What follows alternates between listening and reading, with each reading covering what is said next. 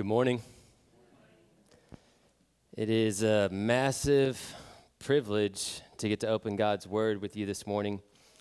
If you have a Bible, go ahead and turn with me to Ephesians chapter 5. We are continuing our series called Christ is King. We've been looking at, glorying in the preeminence of Christ in all of life. I don't even have a beard and it's doing that. I've got no excuse. I need to change anything? Okay. Uh, so, we've been looking at the preeminence of Christ in all of life. We've talked about how Jesus is Lord over our members and over our money and over our time.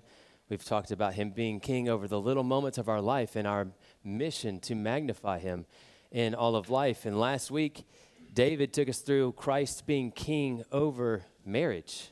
God designed marriage, He's the one who joins people together in covenant marriage. And as we get to Christ today being king over husbands, I'm going to pick up where I left off last week, which is this is not just a message for single people and wives to tune out for. All right, I want to we're going to look at God's design for the home and what a husband is so that you know uh, if you're single, if you're a single woman, what you're praying for, if you're a single man, what you're aiming to be, uh, if you are a woman, how you can be praying for your husband, and also this is going to set up next week's message for Christ being king over wives. And so this is a message for everyone because God's word is open and he will be speaking. One of the problems that we face in marriage, I think even in the church, is that we can lose sight of what marriage is for.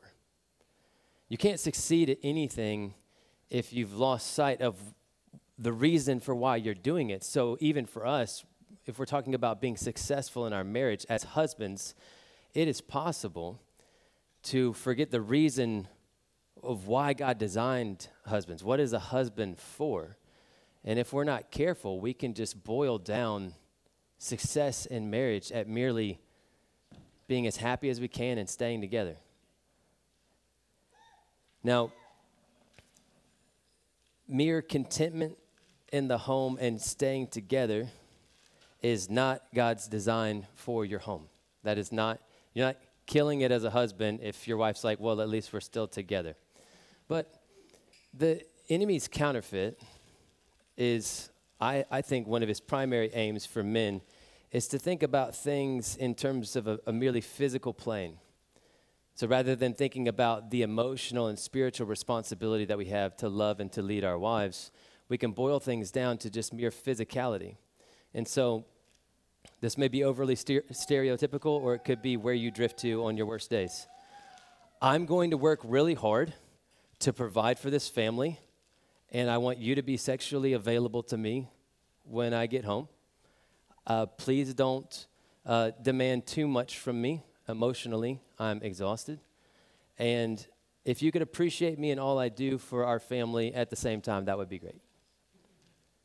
Now, those thoughts every husband has had, but we can kind of boil things down to right, I've got this a lot on me. The weight of this family is on me. And so I'm going to go out and work and provide. And what more do you want from me? And this acknowledges part of the physical responsibility that husbands have, but it completely abdicates the emotional and the spiritual responsibility that we have to love and to lead our wives and our children. And we'll get into that in another week. It's where most men drift to without effort and work, I think. Because physical discipline and emotional health and spiritual leadership are hard work. They're hard. They don't come naturally. You don't drift to emotional health and healthy spiritual leadership. They take effort and hard work. And most men want to excel in things that we're good at. This is a product of the fall. I, have talked to so many men about this, and I think one thing that all men have in common is feeling like a failure. And a lot of times you just don't want one more thing to fail at. I just don't want to try a one more thing and lose. And so I'd rather not try than try and fail or something. I, I work so hard in all these other areas, I can't just exert myself in one other area when it's just not me. And so, what subconsciously happens is men will find another man to compare themselves to, or they'll blame the reason why they're not leading their home the way that God's called them to on their upbringing or their dads or uh, not having a better example. But God has more for us, brothers. He does. And by the enabling grace of Christ, He can help us to be the men that He's called us to be in the home so that we can love and lead our wives for the glory of Christ, who is king over husbands. So I'm going to give you the main point of where we are headed today in Ephesians 5, and then I'm going to pray for us as we dive in. So this is this is the entire substance of today. Husbands are to put Christ on display as they lead and love their wives. Husbands are to put Christ on display as we lead and as we love our wives. Let's pray.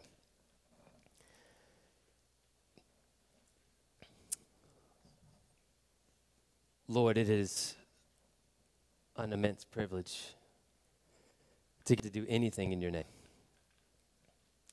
Lord, if we look at the weight of some of the things that you have called us to without the help of your grace, we'll quickly be overwhelmed. And you have called us to these great and weighty callings so that we would learn to depend on you in the midst of our weakness and need.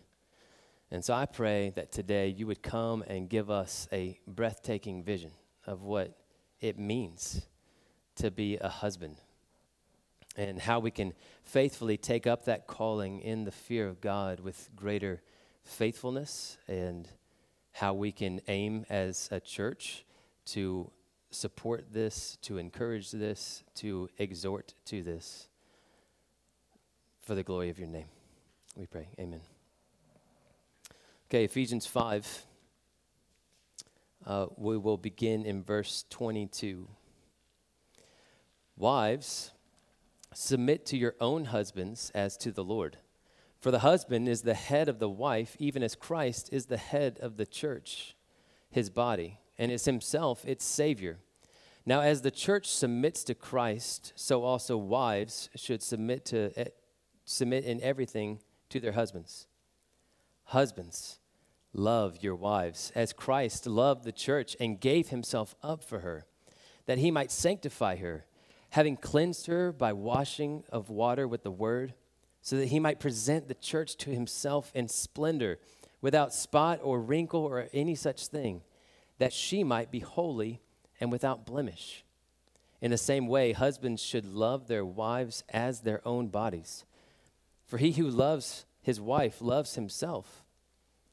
For no one ever hated his own flesh, but nourishes and cherishes it just as Christ does the church, because we are members of his body. Therefore, a man shall leave his father and mother and hold fast to his wife, and the two shall become one flesh. This mystery is profound, and I am saying that it refers to Christ and the church. However, let each one of you love his wife as himself, and let the wife see that she respects her husband. So we are picking up where David left us off last week, which is that the purpose of marriage is to put the covenant relationship between Christ and his bride on display. That's why God designed marriage to magnify Christ as we exhibit to each other and to the watching world. This is a picture of the covenant relationship between Jesus Christ and his bride, the church. So that's where we're starting. The substance, the, the starting point of what it means to be a husband is Christ. Just in this text, and we're not spending long here because David was here last week and we're going to get into the role of being a husband, but the substance is this mystery that is great. And Paul's saying, when, when I say, referring back to marriage, that a man shall leave his father and his mother and be joined to his wife in a one flesh covenant union, I'm saying that this mystery ultimately refers to the mystery of Christ leaving his father and holding fast to a wife that he redeemed for his own possession. And we became one flesh with Christ, partakers of the divine nature, actually indwelled by God himself. Just from this text, we see that Christ is the head of his church and its Savior. He rules his church with absolute authority and with complete grace and kindness. But he's the unquestioned master of his bride. He brought us into union with him by giving himself up for us, verse 25 and 32. So, this is what he was doing. He laid his life down for us so that we could be brought near to God. And He did it in love for us. God so loved the world that He gave His only Son, so that whoever would believe on Him would not perish, but have eternal life by becoming part of His bride by God's grace through faith. He was redeeming for Himself a bride. Our union with Him, that this text talks about, is vital. Men, listen, this union with Him is vital if you are going to be the husband that He's called you to be. You cannot be the husband that God's called you to be apart from Christ. Apart from Christ in you, the hope of glory, apart from yielding to His life in you and walking by His Spirit, Him producing in you and enabling in you everything that He calls us to do and to be. This text says that Christ loved us at the cross when it refers to the love that husbands are to have for their wives, it says, just as he loved us, past tense, this point in time, redemption, when he laid down his life for his bride. This is what, it, what truest love looks like laying down yourself for the life of another. And greater love has no one than this, that they would lay down his life for his friends. But God loved us, and that while we were yet enemies, Christ died for us. So he loved us at the cross. He right now is sanctifying us as his bride. He is cleansing us. He is producing in us a holiness. And one day soon, he is going to present us before the presence of his glory with great joy without blemish. All of us who long to be like Christ, we say, Hallelujah. That day is coming soon. Christ is winning, and he will present you before his presence without blemish and complete holiness, and he is working in you right now to produce that. He who began a good work in you is right now bringing it to completion. And for a lot of you, he's using your marriage to do that sanctifying us in the midst of our marriages that are meant to image Him. He's shaping us, He's disciplining us. And this is a massive help, brothers, this morning. He has promised that you can come into His presence boldly for mercy and help in time of need. And I want to, using this text, paint a picture of what it looks like to be a God fearing husband so that we would come underneath the weight and the responsibility of it and say, I have to run to the throne of grace for mercy and help in time of need. I'm not, I'm not going to see the weight of this and run from it or be passive and abdicate my responsibility. I'm going to Christ so that He can enable me to, to image Him in the way that He loves and leads His bride with absolute authority and sacrificial love. So, this is the substance God loving us and Christ laying down his life for us. And the shadow, what is meant to point to Christ and point to this reality, is marriage, and specifically today, husbands. Man, I want you to think about the awesome and the fearsome privilege that it is that God has uniquely put on you the responsibility in the marriage to be the image of Christ. So that as the world looks on or the church looks on to your marriage, they are to know who Jesus is and what he is like by the way that you love and lead your wife.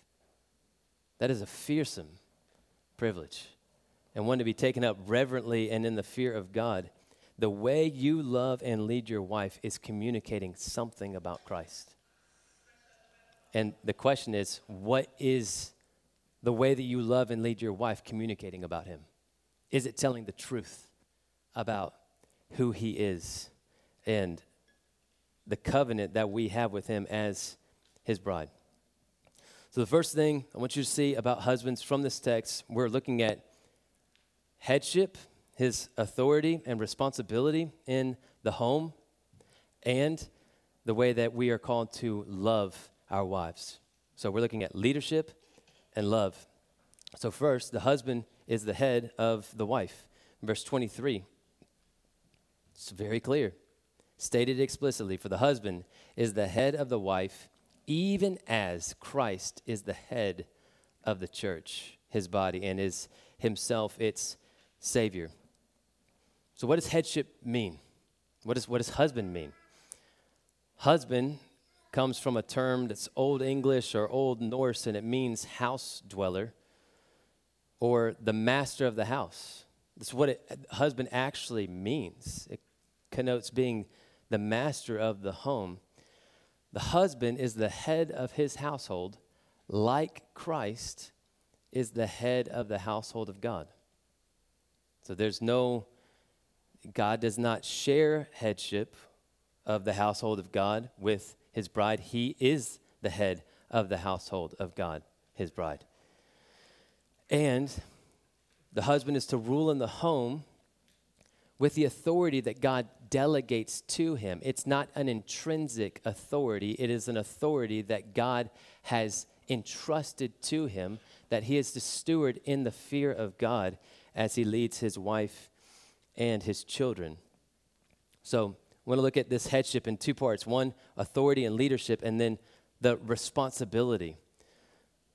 So, I think David referenced this text last week from 1 Corinthians 11, verse 3. Paul says, I want you to understand that the head of every man is Christ, and the head of a wife is her husband, and the head of Christ is God. So the head of his wife is the husband, and the head of man is Christ. And it's very important. We see that God has entrusted the authority of the home to the husband, but he is to wield and exercise that authority as a man who is under authority. This is not an authority to be abused or exercised domineeringly. We ourselves are under the headship of Christ as we exercise headship in the home. Now, the lie of the enemy, bought wholesale by the world, as it relates to authority, I think is twofold. So I was thinking about this, and we know, okay, the lie of feminism is that a woman has worth and value in so much as she is acting like a man and has the same responsibilities as a man. And so even the idea of headship in the home and the role of exercising authority in the home is seen to be misogynistic and somehow oppressive to women just by holding up God's good design of a godly man leading his home. But now you also have not just that authority is uh, where value comes from or where people can find their dignity, you also have authority as being somehow inherently dangerous or wrong. So that any mention of authority automatically equals oppression, abuse, and so it's to be shunned or rejected out of hand, and we just need there to be complete flatness. No roles, no authority, just complete what we would, what the world would dub as fairness. Now, there are abusive men and abusive abuses of power in the world as a product of the fall. And that is a painful reality. But the solution is not to reject God's design for the home or for society. The answer for abusive or domineering or evil men is the gospel of Christ and good and righteous men to stand up to them. The enemy wants a world that is genderless and without roles. We know that. Now, the danger for us with Christian homes is for the contours of the enemy's antichrist agenda, agenda to shape our marriages and the way that we operate in the house. So we have to be on guard against blurring the roles of husbands and wives. Where on paper, we would advocate yes, there are two genders, of course, and God has roles for us as male and female, of course. But inside my marriage, I don't know how that operates. And we just kind of blur the lines, blur the responsibilities. And a lot of times, this would look like men abdicating the physical, the emotional, and the spiritual leadership of their homes to their wives. This can look like not leading at all. It can just look like a complete passivity, right? We go back to that concept of just operating on a physical plane. Look, I'm going to go out and work hard and make sure that we have a roof over our heads and food on the table, and you take care of the kids. This is my domain, that's your domain. But that's not true. The husband is the head of his wife and his children and is the leader of his home. It can look like men doing whatever they can to keep peace. Uh, it's the path of least resistance. It's, it's doing whatever I have to do from things getting overly emotional or overly conflict related. So rather than doing the hard work of leading through something complicated or hard emotionally or spiritually, I'm just going to remove myself and let you lead. If the enemy can keep us operating on a physical plane, then wives will lead either with their emotions and they will be the functional rulers of the house because the husbands are scared of their wives' emotions or scared of conflict. Or they will just, I see this a lot with men. My wife knows the Bible better. She has a deeper relationship with God. I don't even know if I can catch up. And so she's going to lead the house. But husbands will have to give an account before God not just for how we led our children, but for how we led our wives. Men, you, listen to this, you and not your wife are the ultimate leader of your home. And you're to gladly partner with her in life, in the leadership of your children, in the leadership of your household, with you as a leader and her as your helpmate. That is God's design. So I, I want to give you a couple of examples because this does not mean that you have to have all the ideas and that she just sits by with a myriad of gifts and wisdom and talent and desires, and she's just sitting there passive, waiting on you, and that she can't contribute. That's not what this means. But it does mean that you, as men, are the one who is primarily proactive in leading your home. You take the initiation. And so I want to give you a couple of examples because this can seem kind of out there if we, if we bring it home. Let's say you have some major life decision. Godly leadership does not say, well, this is what I said we're going to do, and so get along with it and let's go. You seek out the counsel and the wisdom of the wife that God has given to you. You seek out her wisdom and her desires, and you seek uh, unanimous being on the same page, seeking to love her and lead her into the will of God for your home. And if at some point, which in my experience in 12 years has been very rare that there's some kind of impasse, then the ultimate decision falls to you as the leader of your home. Or take something like family worship or prayer with your wife, and your wife is more spiritual than you. Your wife has walked with God longer than you. She knows the Bible better than you. And so rather than abdicating the leadership of family worship to your wife, it looks something like, Babe, I think that we should read the Bible at the kitchen table. Do you have any ideas? Right? And so there's this partnership, but the initiation, the proactive, the, the anti passivity in the husband is saying, Let's do this now help me do this. And she could just need you to open the door of like, I've just been waiting for you to ask, right? But she, she I promise you, If you're not currently doing this in your home, your wife is longing for you to lead, even if she has all the ideas. Or when there's a lack of peace and it comes time to seeking forgiveness, go to Elijah for a hilarious video after this for what forgiveness does not look like. He didn't make the video, he just showed it to me, so not throwing him under the bus. But if if you have a conflict, and this is true for believers, but if there is a conflict, and let's just say by some miracle she's 95% wrong and you're 5% wrong, that's probably in your head, but let's just imagine for this case that's, that's the ratio. Being the leader of your home looks like coming with humility and conviction and seeking out, genuinely repenting over where you are wrong and modeling for your wife how to repent, how to seek out forgiveness. And she is called to follow your example. It does not look like, I'm really sorry for my 5% that was caused by all your 95%. That's not what we, that's not what it is. It is this I'm going to initiate as far as it concerns me, us being at peace. And I'm going to lead us through hard conversations until we have peace so that the sun doesn't go down on our anger. And I'm going to lead us this way because I'm the leader of this home.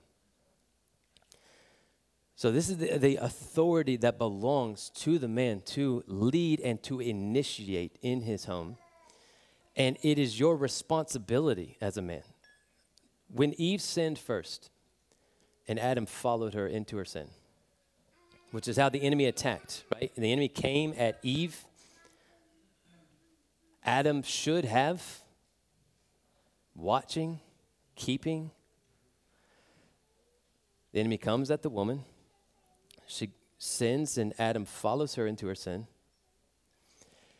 And he was responsible for his household. When God came to look at them in the garden, he does not come to Eve first he says, God came to the man and said, Where are you? That's what it looks like in your home, brothers. If your wife falls into some sin, you follow her into it, 95 and 5. Adam, man, where are you? Daughter, I will come to you, I will talk to you, but I want to speak to the man of the house because he is responsible for leading you, for keeping you, for watching over you, for protecting you. So the husband has authority and responsibility for the leadership of his wife. Now, what is he to do with it? What does that look like? Well, the next verse, the, the first admonition, you can go to Colossians 3. It's the same exhortation. Husbands, love your wives. I want to pause right there, even before we get to how and what that looks like. It's, it's your wife. Love your wife. The husband is the head of his wife. The husband is not head over everybody else's wives. This is not men being the head over all these other women.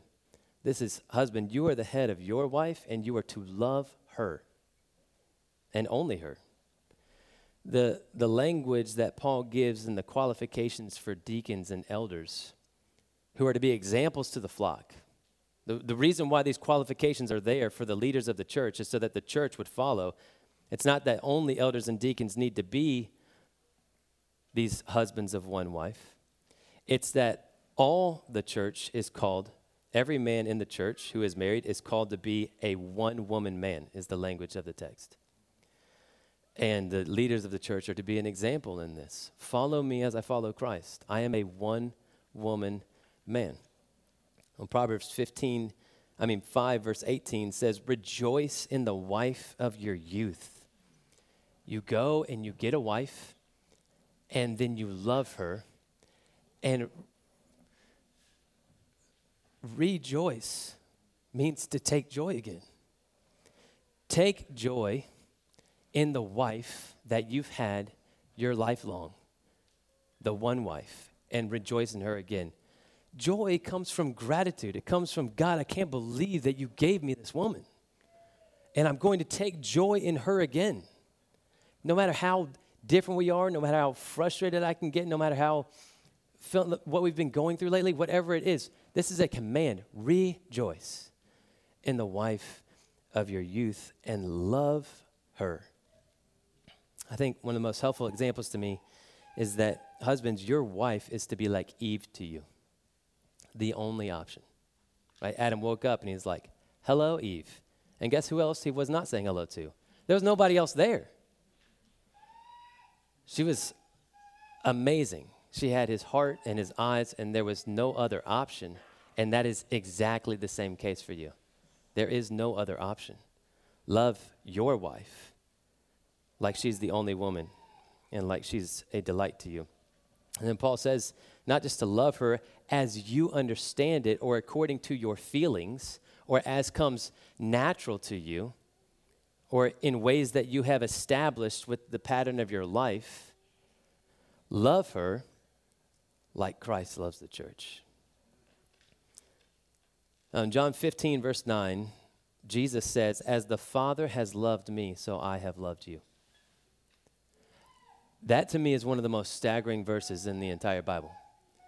He's saying, The perfect and holy God of the universe, who has always lived in relationship with his Son, who has loved his Son perfectly from all of eternity, has now had this cascading waterfall of love go over the banks of his son, and now it is running onto you, and he loves you with all the same force and fury and holiness as he loves his own son with.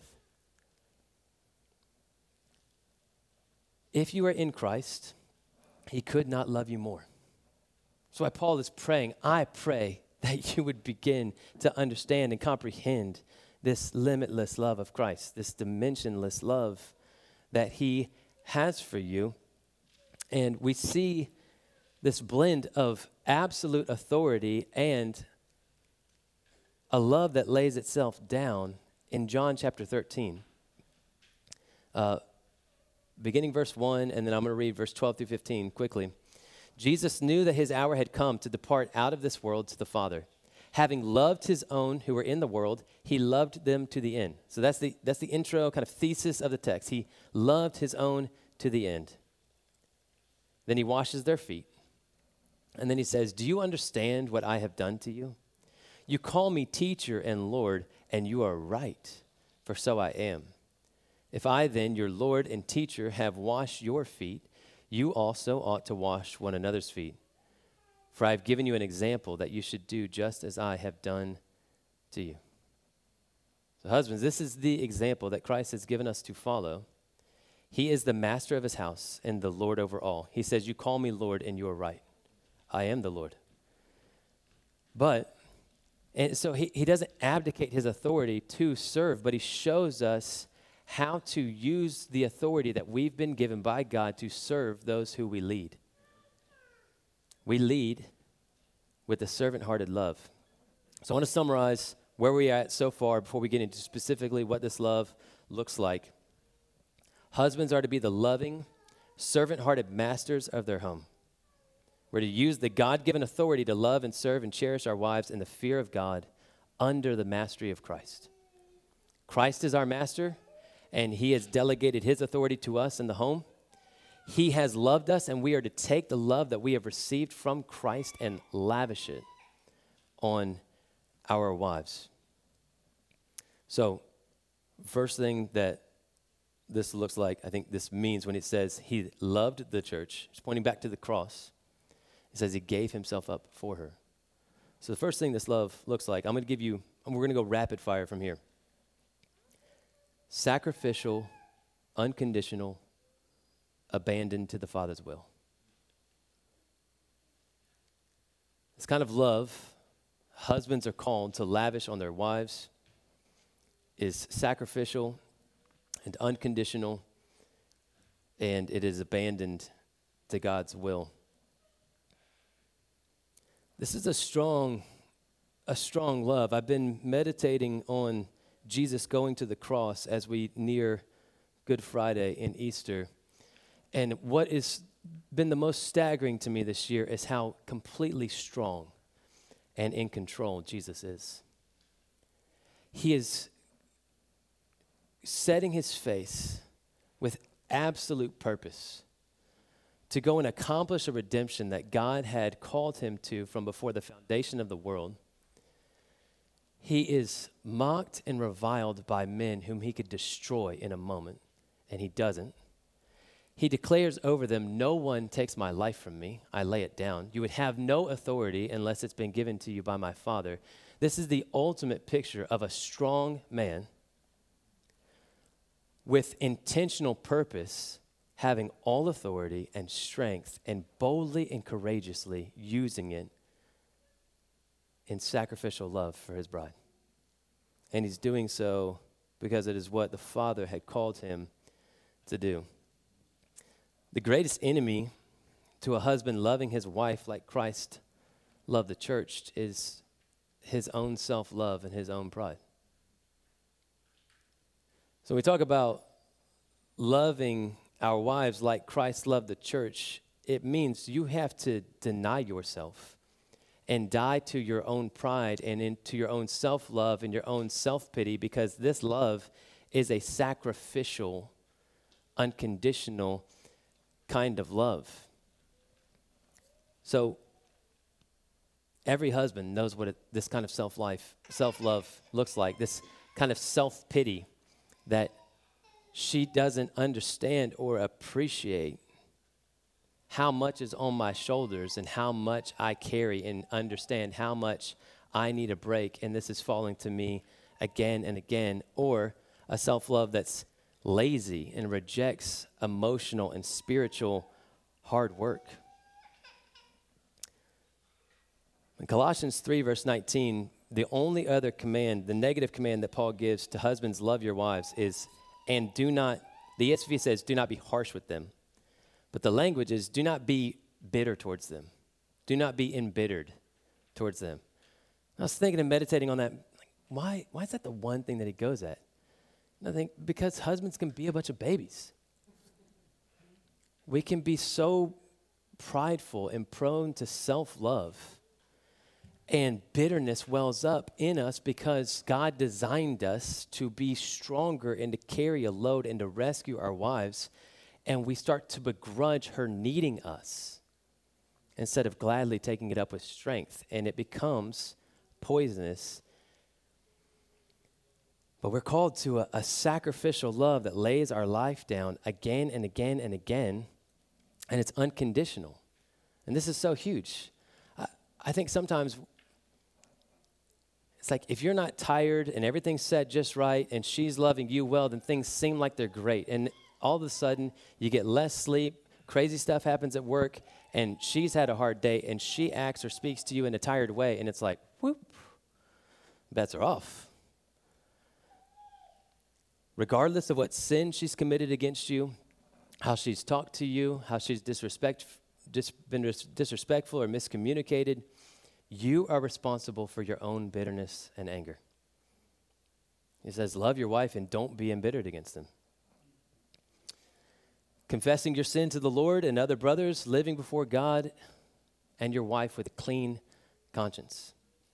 This is, starts to get at what Peter writes about when he says, Husbands, this is chapter 3, verse 7, live with your wives in an understanding way showing honor to the woman as the weaker vessel, since they are heirs with you of the grace of life, so that your prayers may not be hindered. Namely, God has designed for you to be strong in areas that she's weak, and you're to honor her as a fellow heir of the grace of life. And if you live before God, embittered against your wife and not living with her in an understanding way, it will inhibit your prayers, the way that God hears you. This has a direct effect on your relationship with God and your effectiveness as praying as a righteous man. So, Christ's example is our North Star. Our, our aim in marriage is magnifying Him, and He is the one who drives our husbandry, not our wives. He is the one, by His example and by His indwelling life, that determines how we will love and lay our lives down for our wives, not it's not a responsive love, it's an initiating love that lays itself down, regardless of how she responds or receives it. I've got to fast forward. So, as we lead our wives, we do so under the authority and example of Christ. Paul's argument here is not just that you should love your wife more than yourself, but when you love your wife, you're loving yourself and your collective life together because you have been joined together and you are no longer two, but one. I want to point you to, in the moments when you feel torn and attacked by the enemy, to prioritize yourself, your pride, your self love, your pity of yourself instead of your wife, you go to Jesus in the garden, who, when faced with temptation to go a different way other than the Father's will, when his bride was on the line, he cries out, Father, if you are willing, remove this cup from me. Nevertheless, not my will, but yours be done. And so we follow Christ's abandonment to the will and the design of the Father, regardless of how we feel or how long our day has been or what you feel like you deserve we obey because this is the Father's will for us. And we say, Father, not my will, but your be, will be done. So, I'm going to move from this love is unconditional, sacrificial, in view of the Father's will.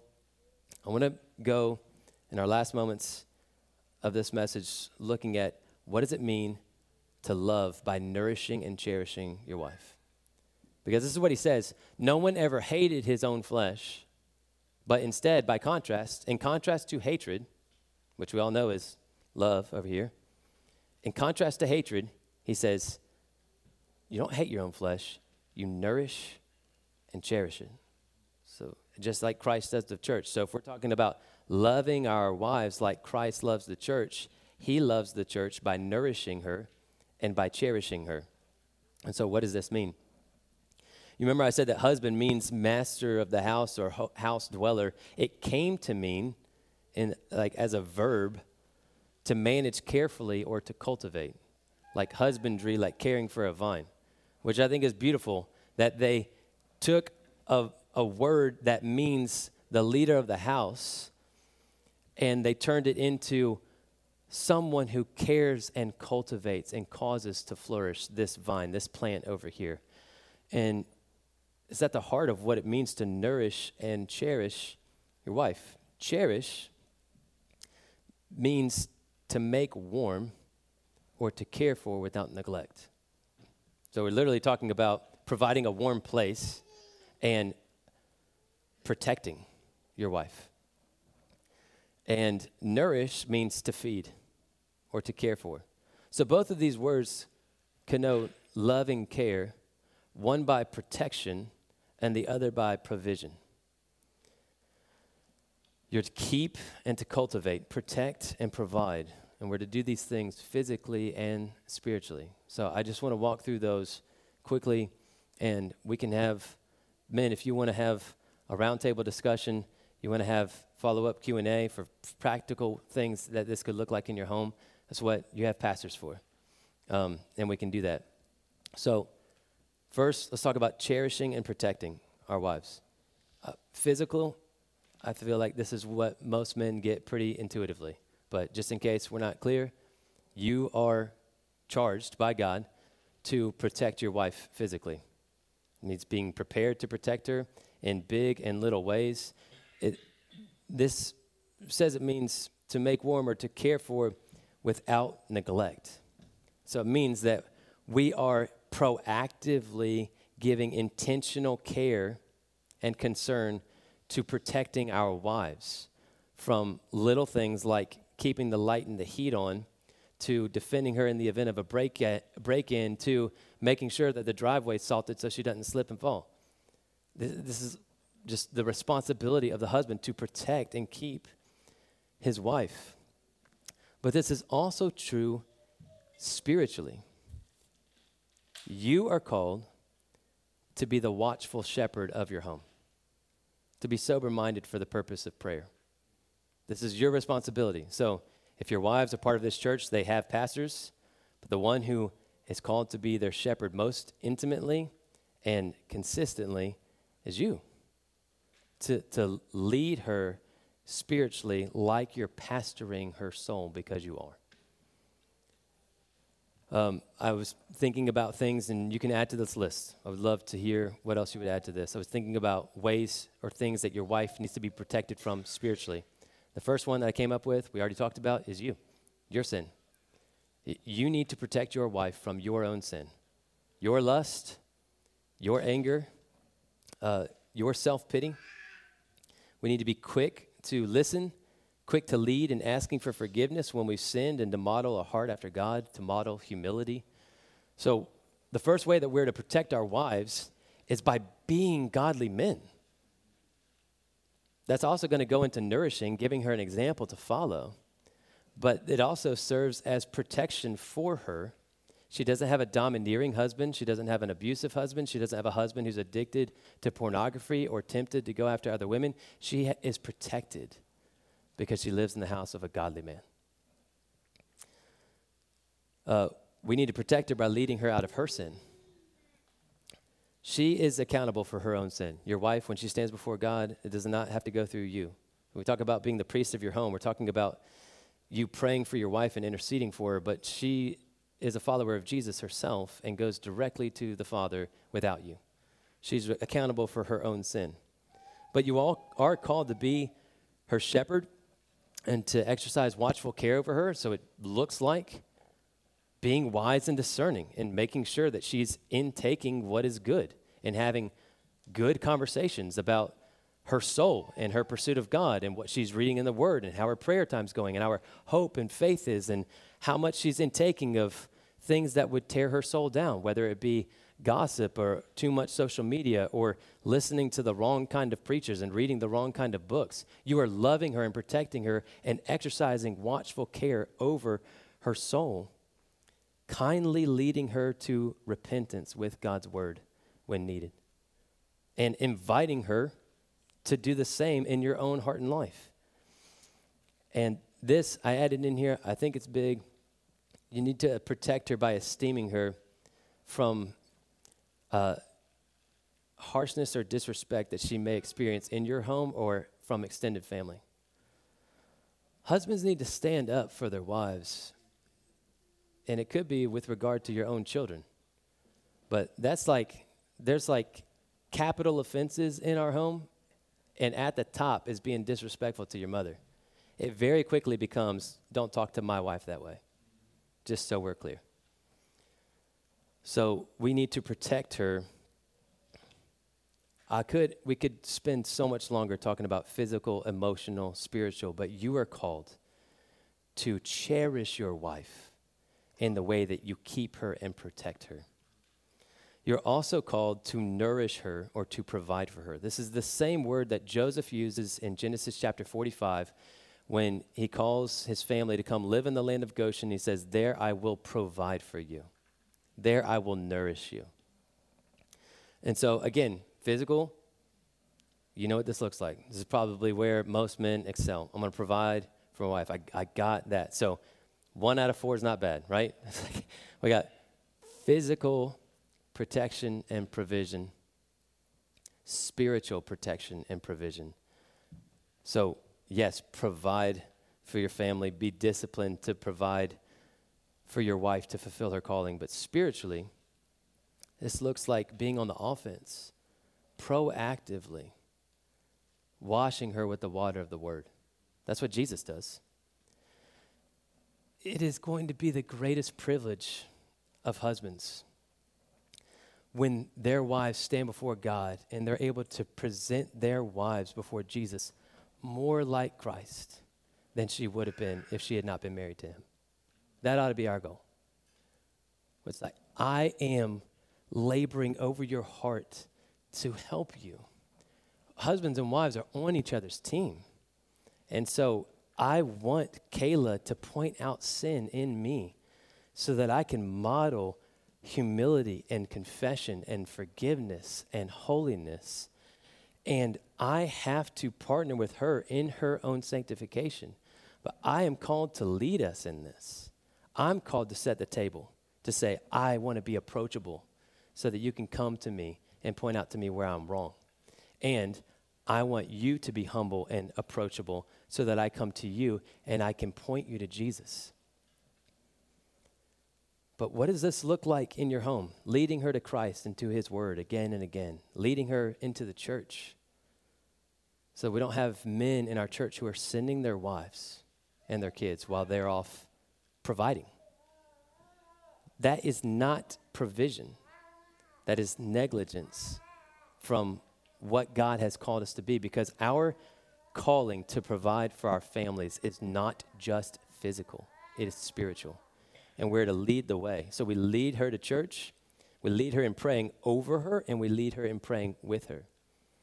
It's that stat that's, I don't even know how accurate it is now. It's been around for a long time. It's like the divorce rate in the world or even in the church is like 40%, 50%. But for couples who pray together, it's like 1%. So you should do that. We lead by our example in humility and holiness, in faith and hope and love. Your wife gets to be the first one where you live out the one anothering of Scripture, where you bear one another's burdens, where you confess your sin to one another, where you, uh, if anyone's caught in any trespass, let you who are spiritual restore such a one in a spirit of gentleness. Love each other, bear each other's burdens, forbear with one another. All of these different things that the Bible calls us to do and be in the church, we get to lead the way and start in the home with our wife. So, I already gave you guys this, but that's my biggest prayer for us is because of the way that husbands in this church love and lead in their homes. They have wives who are flourishing and love being under their leadership. They are growing in the grace and knowledge of Jesus. They're walking by the Spirit and bearing the fruit of the Spirit because they've seen it modeled in you.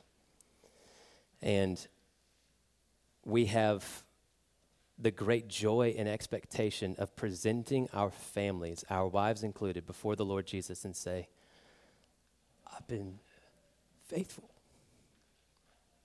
That's what He wants. They're not yours, but He's entrusted her to you.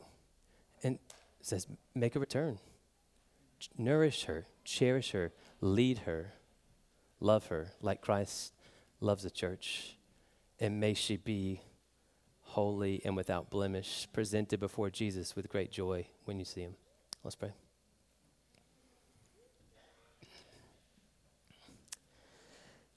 Lord Jesus, we praise you. Only in you do we see with absolute holiness and purity what it looks like to be the master and the servant of all. And that's what we want, Father, uh, an authority that is real authority that lays itself down in love unconditionally and sacrificially, that takes seriously the call that you've given us to love and to lead to protect and to provide in all the ways that you've called us to do it. And so I pray as we head to the table, God, there could be a lot of ways that we need to confess sin before you. Lord, our great hope is not that we come to the table because we're worthy, but because Christ is worthy, and you've shed your blood for our sins so that we can come to you with real forgiveness but before we come, we want to examine our own hearts. And we want to be honest. God, show us where we have been negligent in this. Whether as wives negligent in praying for and submitting to their husband's leadership, or for husbands being negligent in the ways that we have not led well or have loved well. God, convict us of sin. And may we bring it to you and confess it with the full knowledge that if we confess our sin, that you are faithful and just to forgive us, and that you have, by your blood, removed our sins from us as far as the east is from the west. Thank you, Lord Jesus, for loving us. We want to be a faithful picture of the way that you've loved us. We want to take and give your love away as we have received it. Well, we, we need you. We cannot do it without you. Would you please lead us and enable us by your grace? For your glory and your name we pray. Amen.